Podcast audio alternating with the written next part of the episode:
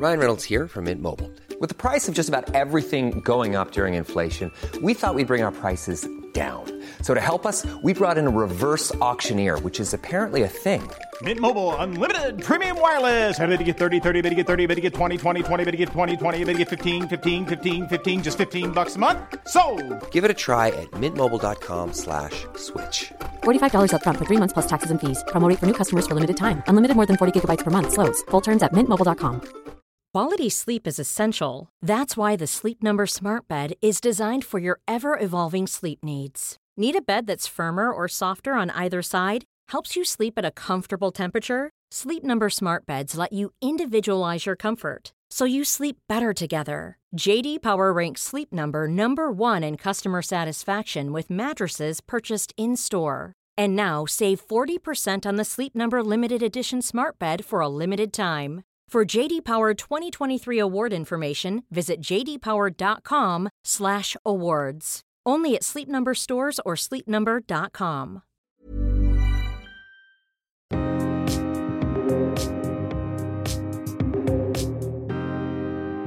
Idag träffar vi Mariella Ritschel som är grundare och ägare till Wedding Planner Stockholm och även tidigare balettdansös vid Kungliga Balletten.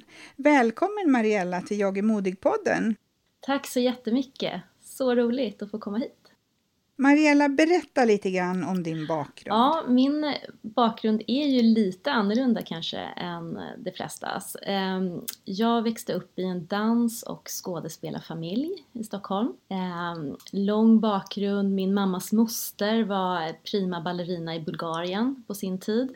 Och sen var både min mamma och morbror dansare och min morbrors fru och eh, min pappa då arbetade som sångare och skådespelare. Så att det var, eh, jag är ju verkligen uppvuxen bakom kulisserna och fick åka med på turnéer när jag var riktigt liten och så. Mm, förstår det. Så jag tänker liksom, det var ju, eh, det kanske inte fanns så mycket andra vägar att gå ibland tänker jag. Det var, det var så eh, förutbestämt att, att det var dans jag skulle hålla på med eller ja, någon typ av scen scennärvaro. Eh, Jag vet att det finns en ljudinspelning eh, från mig när jag var kanske tre år där jag med liksom så tydlig röst deklarerar att jag ska minsann bli balettdansös och jobba på en hemlig teater var det. Jag utbildades på Svenska Balettskolan och sen så gick jag direkt ifrån skolan då till en anställning vid Kungliga Baletten. Och då var jag 17 år. Precis, för du var ju väldigt ung då. Ja, då var jag 17 år när jag började. Ja, det är... Och då var du vid Kungliga Balletten ett antal år och flyttade faktiskt till New York där du frilansade och sprang på auditions. Ja, nej men det, det stämmer. Jag, eh, det var en bit in i karriären och jag hade haft en ganska jobbig eh, och långdragen fotskada. Jag hade varit sjukskriven länge och precis kommit tillbaka på scenen eh, och börjat liksom komma i form igen. Och då träffade jag en svensk kille som bodde i New York och vi eh, inledde en relation på långdistans. Och sen så, eh, ja, vi pratade väl i telefon där nästan varenda dag i, i ett år kanske och eh, sen bestämde vi då att jag skulle flytta över till New York. Mm. Och det var nog lite på vinst och förlust sådär. Jag, jag tror att jag har räknat ut i efterhand att vi hade spenderat 19 dagar ihop innan jag flyttade dit. Så eh, ja, men det, det var ju det var lite, eh, det var lite modigt var det några som sa då. Jag, det var verkligen ja, modigt. eh, jag, jag kände kanske inte det då utan jag tyckte liksom att ja, men, ja, det var ju hjärtat som styrde tror jag till stor del så.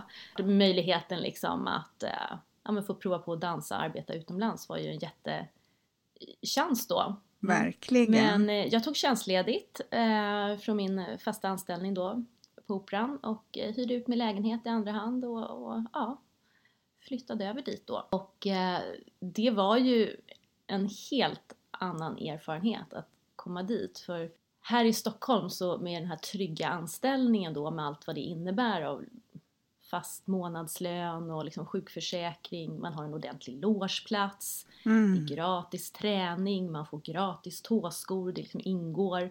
Och sen har man ju, man har ju jobb hela tiden för man är ju med i alla produktioner. Mm. Och i New York då som frilansdansare så ja, då behövde jag ju hela tiden göra auditions och det var ju helt, det var ju helt nytt för mig även fast jag då hade, ja jag hade ju varit i branschen jag hade ju varit på Operan nästan tio år då när jag flyttade över. Men, men det var ju det var nytt. Mm. Sen hade jag lite tur så att jag fick faktiskt efter bara fyra dagar i New York så fick jag jobb eh, med ett modernt danskompani som heter Battery Dance Company. Och det hade jag som en grund under de här åren när jag var där. Men sen var det väldigt, väldigt mycket auditions för det fanns ju, det var liksom inte fulltidsjobb utan det var mer som, som gig helt enkelt. Och det här med auditions, eh, jag kan föreställa mig att det kan också vara ganska knäckande för självförtroendet ibland om man, om man så att säga inte får jobbet. Utan... Eh, så var det ju absolut och för mig var det ju verkligen, det var ju nytt och det här med att man ibland brukar säga att man får en armbåge i sidan eller i magen. Vet du, jag fick det en gång och jag var helt chockad. Jag tänkte, händer det här? Men, det var men, som konkurrens då? Ja, man, man skulle liksom visa att man stod längst, att man var bäst och man behövde stå längst ja. fram och så. Ja, det var ju jättekonstiga liksom, eh, känslor ibland sådär och, och man blev ju både arg och ledsen och sen stod man ju där och skulle själv göra bra ifrån sig så det var ju bara att bli likadan nästan. Just det här modet att våga göra alla de här sakerna har ju också stärkt dig. Både, både när du har blivit dissad men också när du har blivit lyft. Att, eh, det är ju en otroligt fin erfarenhet att ha med sig som jag tror du har nytta av hela livet. Så är det ju verkligen. Och det eh, allra minst nu i svåra tider så kan man ju titta tillbaka på vad man faktiskt har gjort för massa olika saker och eh, ja, tycka att men jag har ju varit igenom ännu värre grejer kanske tidigare så. Mm. Eh, men det, det var, jag var i New York i tre år. Eh, jag dansade med Connecticut Ballet, Staten Island Ballet, jag var gästinbjuden och dansade på St. Barts och jag fick liksom jobba med huskoreografer som skapade eh, verk direkt på mig och det var ju liksom en wow. otrolig, ja, en otrolig ynnest som dansare att få vara med om den typen av kreativa processer så. Mm. Eh, men också väldigt utlämnande ibland och, och um, jobba så. Ditt förhållande, som du, du reste ju dit för att du hade ett långdistansförhållande, det höll i sig? Det höll i sig, eh, i alla fall ett tag. vi, eh, efter tre år då så gick min liksom tjänstledighetstid ut ja. och då var, jag, eh, då var jag inte redo att lämna min fasta anställning utan då kände jag att jag, jag vill tillbaka till Stockholm och då eh, följde han med mig och vi, ja, vi gifte oss sen. Så, eh, så att det, det, det gick bra, en bit in i alla fall. Så. Ja, du kom tillbaka till Sverige, fortsatte att dansa eh, och alltså, gick tillbaka till din tjänst. Sen så skadade du din fot. Ja, då var det den här eh, tråkiga vänsterfoten som liksom inte riktigt eh, ville vara med längre och den hade jag ju haft problem med innan jag åkte till New York. Mm. Jag tror att eh, lite anledningen till att jag gick på mycket mer modern dans där det var mindre tåskor och så, det var ju lite för att rädda foten. Men sen var jag tillbaka på Operan och då var det mycket ja. tåskor igen och vi har ju en, jag vet inte om alla vet det, men vi har ju en lutande scen på Operan. Jaha. Så vi har en 4% lutande scen. Och även den ena ballettsalen, vi har två stora ballettsalar och den ena ballettsalen är lutande och den andra är på är, är liksom rakt golv. Var, varför har man lutande scen? Eh, det har man för att alla, för att man ska kunna se de som står längre bak. Man ska kunna se scenbilden bättre så att eh, parketten lutar också fast åt andra hållet. Mm. Och, så det, det, är en ren liksom, visuell grej. Men för oss, för oss som dansare som konstant byter varannan dag eller varannan repetition så sliter det rätt mycket på kroppen.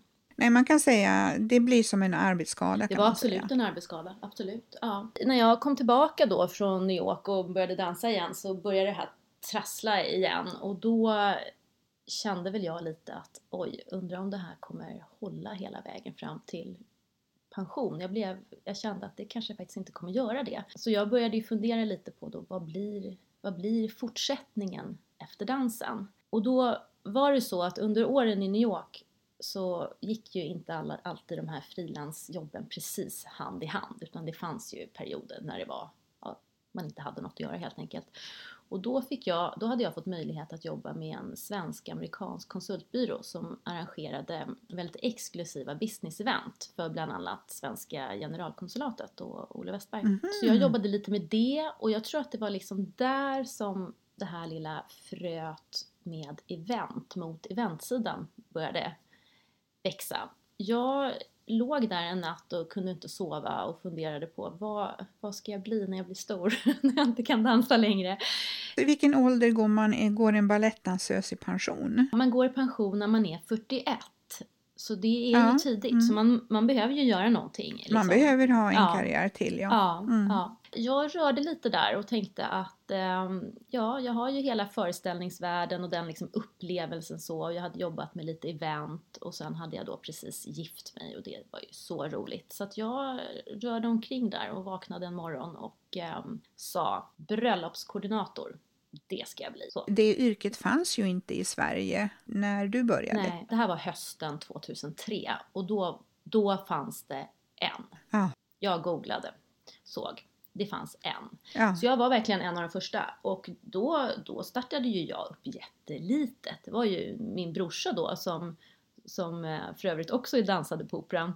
Ja. Han hjälpte mig sätta upp en hemsida och sen så började jag få kunder. Och sen drev jag då det här parallellt mina sista år som jag var kvar på Operan.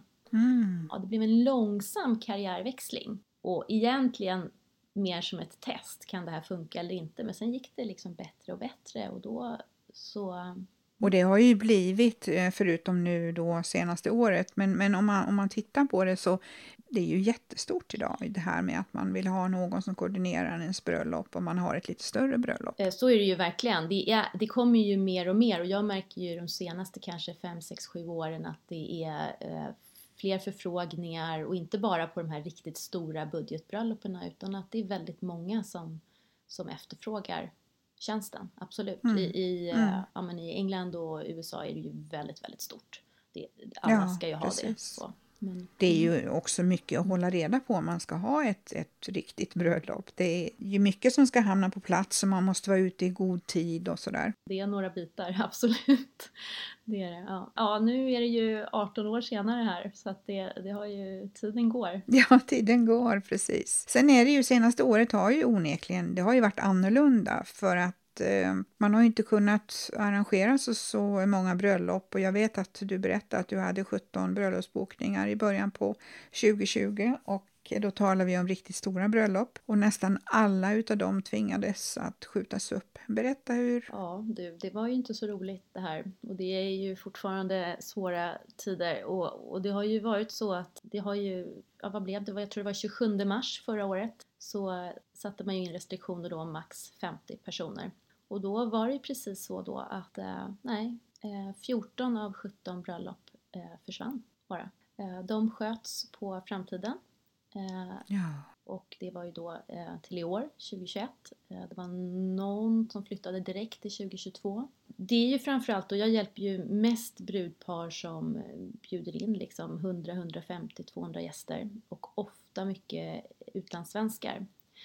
Eh, där en av dem liksom... Då arrangerar du bröllop både i Sverige men också i andra länder? Ja, i andra länder också, men framförallt i Sverige. Men att ja. de kanske bor utomlands, att det är en svensk, att de liksom är placerade eller bosatta utomlands. Och då är ju hälften av gästerna, ja, kanske från USA eller England eller mm. Hongkong, massa olika länder i Europa också. Och då har det ju varit inte bara att restriktioner på hur många som man får samlas utan det har ju varit reseförbud och sådana problem också. Så det har ju liksom varit dubbel problematik i att få det här att fungera. If you're struggling to lose weight, you've probably heard about weight loss medications like Wigovi or Zepbound, and you might be wondering if they're right for you. Meet PlushCare, a leading telehealth provider with doctors who are there for you day and night to partner with you in your weight loss journey. If you qualify, they can safely prescribe you medication from the comfort of your own home. To get started, visit plushcare.com slash weight loss. That's plushcare.com slash weight loss. Plushcare.com slash weight loss.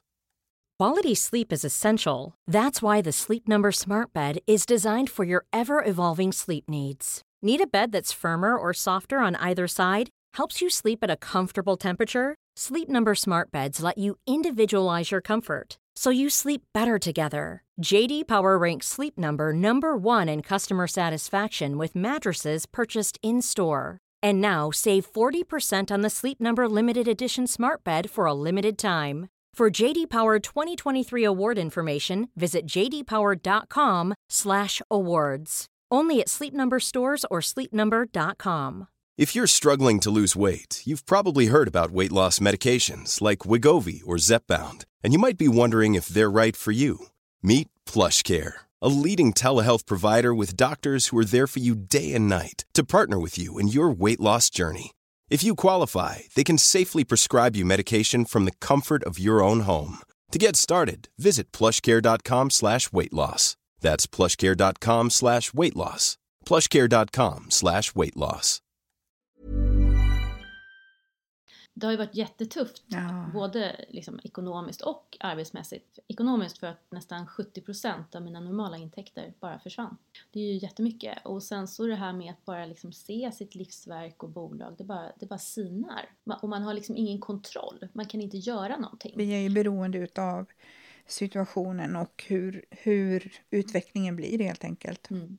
Och det är klart att man i början där, man vänder ju ut och in på sin affärsidé och sitt bolag och det var ju mycket som pratades om att man skulle digitalisera möten och så vidare och det har ju man ju sett nu under det här året att det har fungerat ganska bra för För vissa företag. för vissa företag, för möten, kanske för vissa konferenser eller liksom så. Men ett bröllop är ju ett bröllop och, och du, vill, du vill ses. Du vill träffas, du vill känna. Ja, precis. Jag, jag har erbjudit massa olika nya idéer men det är liksom ingen som har hakat på det. Utan eh, då har man valt istället för att då har man valt att nej, men då, då skjuter vi på det. Eh, Man vill ha det som man har tänkt sig. Ja, vi var bjudna på två bröllop förra året och båda de blev ju avbokade och vi vet ju inte riktigt när, när de blir nu då. Men hur har du, hur har du hanterat den här tuffa tiden? jag är ganska positiv i mig själv sådär så jag har ju på något sätt varit väldigt eh, hoppfull. Jag tror just av den anledningen att jag känner att jag har kunderna. Kunderna finns och att eh, den här vad ska man säga, viljan och behovet av att fira och befästa sin kärlek, den, den känslan kommer ju inte försvinna. Den kommer vi ju alltid ha. Så, så det handlar ju mycket om att, jag menar, att övervintra. Det är tufft vissa Ja, dagar, ja. absolut. Sen har ju jag nu för 2021 har man ju fått göra två olika prognoser för vi vet ju inte vad som händer med den här sommaren heller. Nej, nu, nu är det ju, beror det ju på vaccinationerna då när de ska vara eh, eh, klara så att säga. Alltså hur lång framförhållning behövs när man anlitar en bröllopskoordinator? Alltså i vanliga fall. Ja men i vanliga fall så brukar jag säga kanske någonstans mellan 8 till 18 månader och det är ju ett ganska stort spann men det är ungefär 18 månader innan så finns det vissa som kommer men, men de flesta runt ett år skulle jag säga. Sen har vi haft kunder under åren som har kommit 2-3 månader innan och det har vi fått ihop det också. För ad hoc. Ja, men i år är ju utmaningen att det är, ja jag sitter ju nu med 11-12 bröllop inför sommaren så det är ändå ett ganska bra bokningsläge. Eh, men vi har ju knappt planerat någonting. Du berättar ju för mig också att era leverantörer, alla är ju inte på plats heller nu för att man, det kanske är permitteringar och Ja.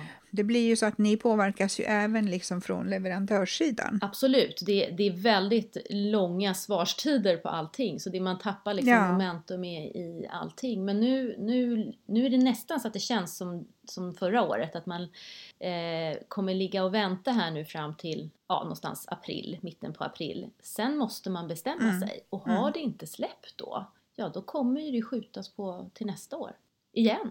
Och då har vi liksom brudpar som, som hade tänkt sig att gifta sig 2020 som kanske behöver flytta till 2022 eller Det är ju väldigt speciellt att gifta sig och det är ju mycket kärlek och, eh, och att då inte veta när det här kan bli av. Eh, det måste ju vara fruktansvärt jobbigt. Men det är jättejobbigt och det är därför som det är några par som har sagt, jag hade ett par i för, förra veckan som hörde av sig och sa att Nej, men vi flyttar till 2023. Ja, För vi orkar inte hålla på med det här fram och tillbaka, det blir inget roligt. Vi, vi får ingen glädje i det, vi blir bara oroliga. Vi flyttar. den här ovissheten gör ju att ja, det, blir, det förstör ju lite grann den här känslan. Ja, och där kommer ju min roll in ännu viktigare då att försöka ja, men peppa och ändå Ja. så. Men, men det är ju det är klart att det är ju speciellt när man i varenda avtal man skriver behöver vara supernoga. Det är man ju kanske i vanliga fall också men ännu mer noggrann med avbokningsregler och det är ju rätt komplicerat nu liksom hur, hur långt fram in på ska man kunna få möjlighet att boka Ja, av. precis. En nyfiken fråga.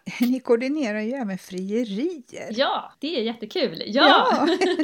Nej men det är jätteroligt. Det är eh, kanske två, tre frierier per år. Ah, Så det är inte så mycket, men, men lite då och då. Och det är, ju, det är ju jätteroligt att få vara med på. Det är ju, jag hade ett här, faktiskt ett frieri i oktober. Och den här stackars mannen, ja, men han var ju så nervös och det blev ju liksom att han ljög för sin blivande eh, liksom, fru då och hade de här hemliga smsen och samtalen med mig och hon undrar ju liksom vad han höll på med och jag tänkte Ja. åh nej, bara hon inte tror att det är någon slags otrohetsaffär här nu. Det är ju precis tvärtom. Det var faktiskt riktigt roligt för vi hade ju, vi hade ju ett litet gap där liksom, eller en liten lucka, fönster i oktober, september, oktober när det var lite bättre med smittspridningen och hela den biten.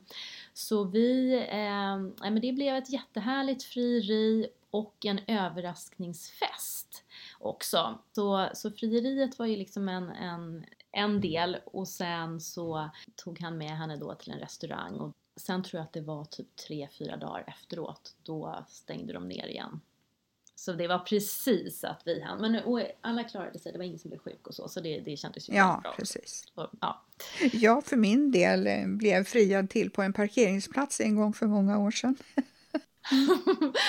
Och, och jag blev friad till i en sån här liquor store på St. Barts en gång.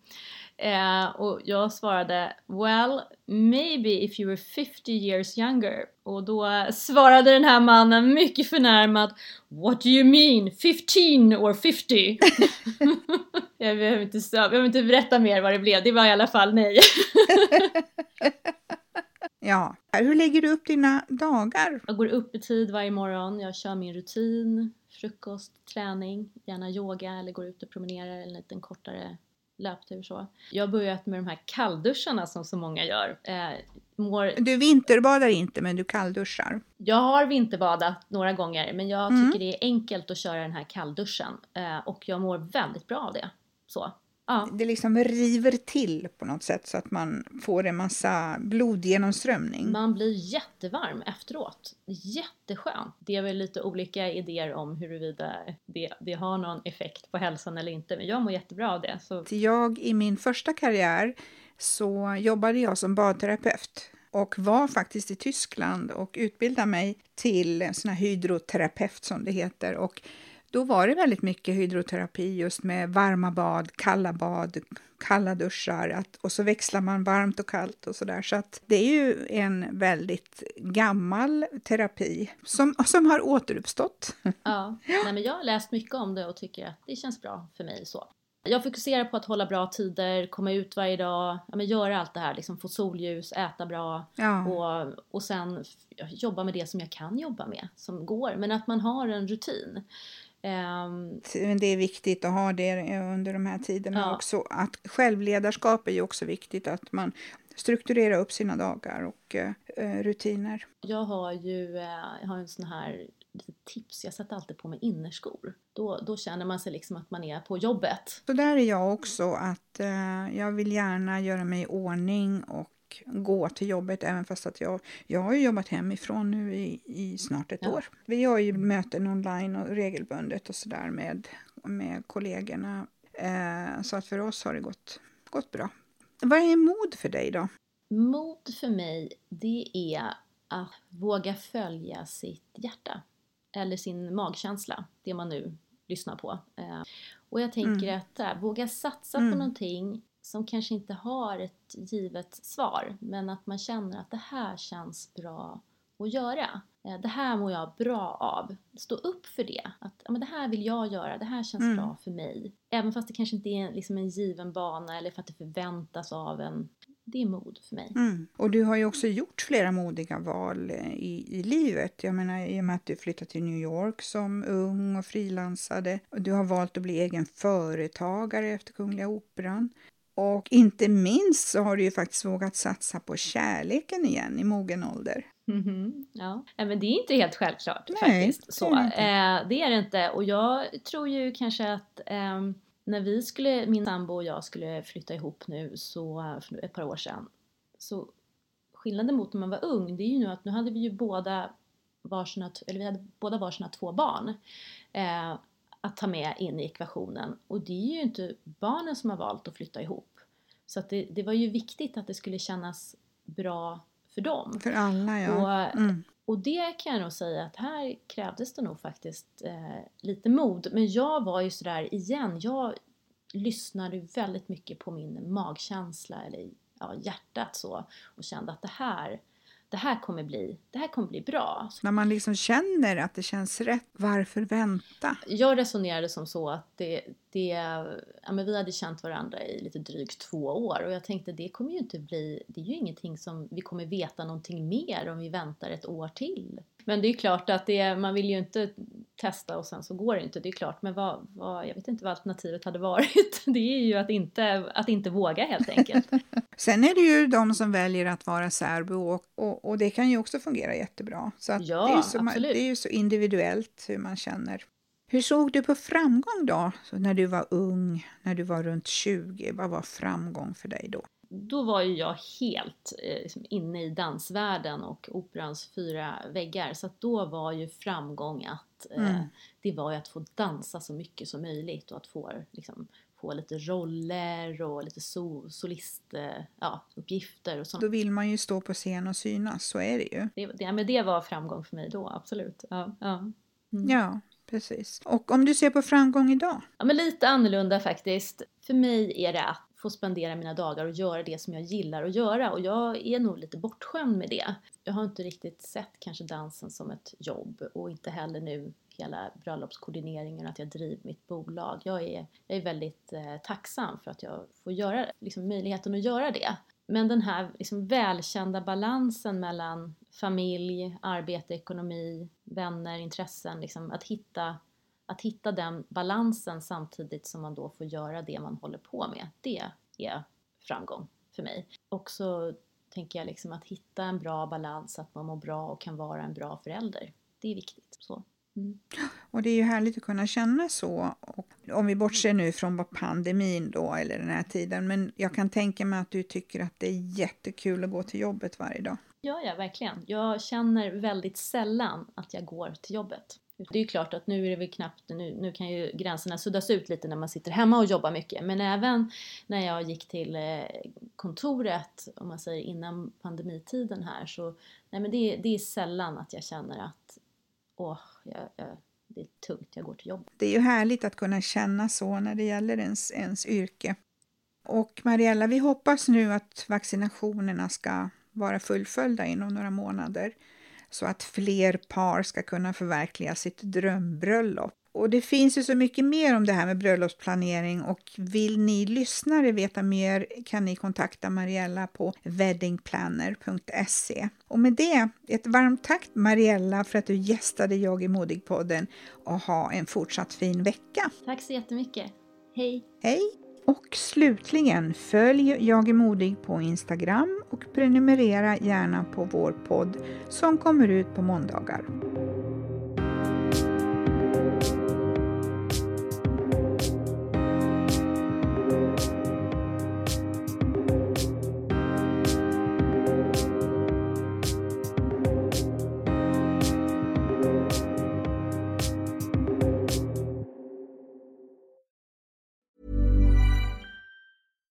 Flexibility is great. That's why there's yoga. Flexibility for your insurance coverage is great too. That's why there's United Healthcare Insurance Plans. Underwritten by Golden Rule Insurance Company, United Healthcare Insurance Plans offer flexible, budget friendly coverage for medical, vision, dental, and more. One of these plans may be right for you if you're, say, between jobs, coming off your parents' plan, turning a side hustle into a full hustle, or even missed open enrollment. Want more flexibility? Find out more about United Healthcare Insurance Plans at uh1.com. Planning for your next trip? Elevate your travel style with Quince. Quince has all the jet setting essentials you'll want for your next getaway, like European linen, premium luggage options, buttery soft Italian leather bags, and so much more. And is all priced at 50 to 80% less than similar brands. Plus, Quince only works with factories that use safe and ethical manufacturing practices. Pack your bags with high-quality essentials you'll be wearing for vacations to come with Quince. Go to quince.com/pack for free shipping and 365-day returns.